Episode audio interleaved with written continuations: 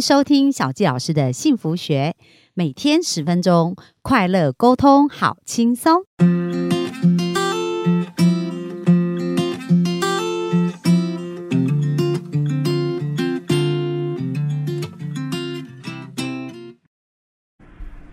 欢迎收听小纪老师的幸福学，很开心又在空中跟大家见面。本周呢，我们分享的是日本一位东京女社长的超强时间管理法。他谈到三天可以搞定一周的工作。今天我们就来学习另外一件事哦。这边呢，谈到不断达成目标的人，他制定计划的方法到底是怎么做的呢？就让我们一起来学习啦。那小杰老师先问大家一个问题呀：大家觉得一个礼拜的开始是在礼拜几呢？很多人可能会觉得是礼拜天。或者是礼拜一，好，因为在月历上礼拜天是最后一天嘛，那礼拜一就是工作日这样子。可是，在这个作者啊，他讲到，其实他的一天是从礼拜五开始哦，不是礼拜一。那为什么他从礼拜五开始呢？因为呢，在礼拜五他就会开始计划隔周的一个事情，去思考隔周的事情喽。那他的一个星期呢，工作几天呢？我们一般想扣除。周休二日是不是工作五天？但是这位作者说没有，我一个礼拜。就是告诉我的脑袋，我只工作星期一到星期三而已，所以他会在三天之内把他所有的工作都安排好结束掉。所以如果我们老想着我一个礼拜有五天的话，在安排计划的时候就会不自觉把预定计划分散到五天。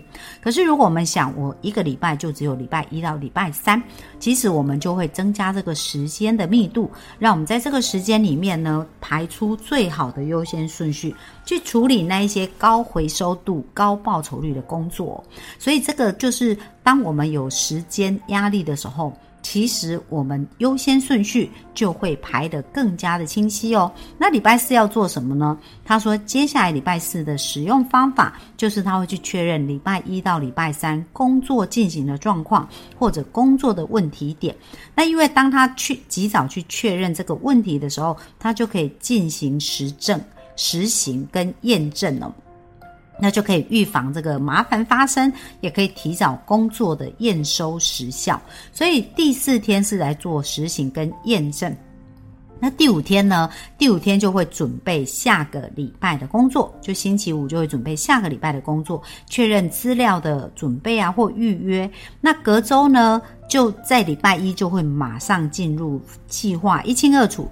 然后准备十分充足的一个状态，所以一星期并不是从礼拜一开始，而是从礼拜五开始。所以有没有发现这样的一个思维是很不一样的哦？那这个女社长就是透过这样去创造很多时间倍增的一个效果。然后在这里，她谈到说，当我们在礼拜五呢去思考周末将来的事情的时候，为隔周跟未来做准备，我们相对会比较轻松。那礼拜三之前就把所有的事情完成，星期四就可以来进行验证跟检讨。所以有没有发现，诶，如果我们这样子想，我们在时间的安排上就变得非常的从容，而且有不一样的地方。所以大家可以去实验看看。那在这里呢，他也有提到说，第二个部分就是我们要自己去定定截止日期哦。很多时候，比如说这一个作者他本身有在写稿嘛，所以他就有。截稿日，那截稿日就是每个月十五号。他如果每次都要等到十五号要给人，那压力就很大。可是如果他可以制定自己的截稿日期是每个月十号，而在那之前他就完成，他是不是掌控了这个截稿的日期？所以我们自己可以制定我们的截稿日期，或者自己制定我们这个计划截止的日期。那这样子呢，我们就会变得比较轻松。也会变得比较愉快，大家也可以试试看这个方法哦。那第三个部分呢，他也讲到说，诶，我们可以把所有的形式力都整合在一起哦，包含工作的形式力、学习或个人的形式力。那当我们都把它整合在一起的时候，我们就会更加一目了然。那特别很多人在陪家人的时间啊，或者把家人都排到最后一位，那最后他会觉得这么努力。然后家人如果最后呢没有办法跟我们一起共享这一些部分，好像这些努力的成果其实都是白费哦。所以在我们往前进的一个过程当中，家人也是非常重要的。那属于我们个人也是，因为如果我们没有没有把自己好好照顾好，那可能我们自己也没有足够的体力啊跟精力去做这些事情。所以健康这件事也很重要。那如果我们把这所有事情都变成一个形式力，把它列出来的时候，我们也更加容易可以去完成跟执行这些事情哦。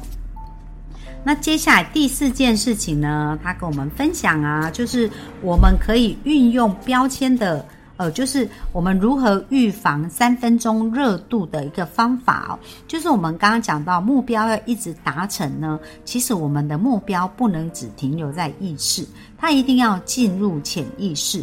而潜意识呢，它必须重复连接情绪状态，才能写入潜意识。所以，如果我们的目标我们不常看到，其实我们不是很难写入我们潜意识，而且我们对它也不熟悉哦。所以，如果我们要完成我们的目标呢，其实我们的目标呢，就应该要把它列出来。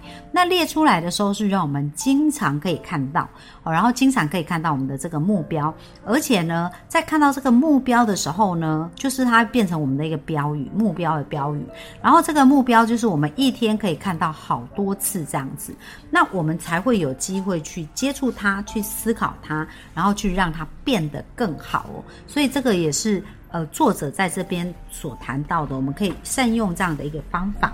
那接下来他也提到还有一个方法叫做提高时间密度，用三色笔来。去把这个行程呢列列下来，他的做法是什么呢？就是他在每一天要前一天，他都会先把隔天要做的事全部先列好。那列好以后，他会用不同颜色的笔来去标示这些事情的优先顺序。第一个当然是最重要，第二个是次等重要，第三个是不太重要。所以当你把这个要做事列出来，跟它的重要性标示出来的时候，我们就会知道我们的优先顺序是什么。那我们的。精力跟我们最好的力气，应该先花在那些优先顺序要处理的事情上。因为如果你一开始很有精力，然后你把它花在不是很重要的事情上，那最后你没有力气再来处理那些重要的事，其实效率就会不好。所以也可以透过这样去转换我们在工作上面的一个效率哦。那另外他也提到说。工作呢是搭配大脑的生物周期来安排，为什么？因为我们在早上的时候是我们的交感神经比较活跃的时候。那交感神经的意思就是说，其实我们的身体已经准备好，我们要迎接一天的挑战，然后呢，准备充满活力去。冲啊，往前冲！那交感神经就会让我们做事比较有效率，比较能够思考，然后比较能够活跃哦。所以在早上安排的事情最好，如果你需要动脑啊，需要思考啊，然后需要很多创意的元素，或者需要很多能量才能完成的事情，我们把它排在早上来做哦。所以这个这样子的效率会比较好。那下午就是我们副交感神经比较活跃的时间哦。那副交感就是会让我们放松，对外。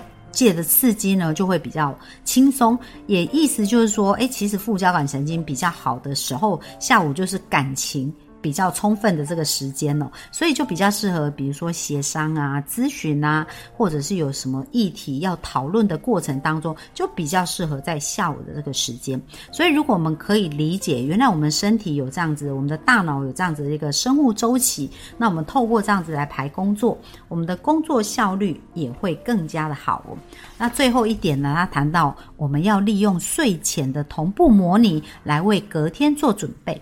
来，各位，我们想想看哦。其实我们讲到潜意识最活跃的两个时间点，第一个就是早晨起床的时候，那时候意识还没有很清楚，因为才刚醒来；第二个就是我们晚上要睡觉的时候，因为睡觉以后我们的。潜意识就会做主，我们的意识就处于一个休息的状态，所以睡前输入的讯号，对于我们的潜意识来讲是非常非常重要的。那睡前呢，千万不要想很多很复杂，然后很烦恼，然后压力很大的事。为什么？因为当这样你在睡觉的时候，你的潜意识就是接受到这种负面的部分，那隔天起来就会带着这个负面的能量哦，进行一天的工作。所以在睡前我们要模拟的是一个成功的模拟，就是呢，我们可以。可以开始去思考说，哇，我隔天要做的事情都非常的顺利，而且呢，都有很多的贵人相助，然后这些事情都可以，你像一个编剧家把它编的都非常的好，然后把它编的是在一个很顺畅的一个过程去完成的。所以，当你在睡前开始同步模拟这些美好的事情的时候，想象它进行的很顺利，那你在第二天，你的潜意识呢会继续为你工作，来吸引来必要的人事物，来帮助你一起完成这些事情。所以，大家有没有学会啦？就是在持续达成目标上，如何运用这个作者所谈到的一个方法，然后结合你的一个生活习惯。那当我们持续的做到这几点呢，我相信呢，我们不断的练习叫做重复连接情绪状态。当我们把这个习惯变成我们的潜意识本能反应的时候，我们就会发现，哎，自己在时间的管理跟目标的达成就越来越轻松。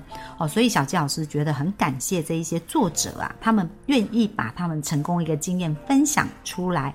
那也希望透过这个分享，节省大家摸索的人生时间，可以把自己的时间花在操练有用的方法。而这些有用的方法可以带给大家生命更好的品质，然后让让大家可以过上更好的人生、更幸福的人生哦。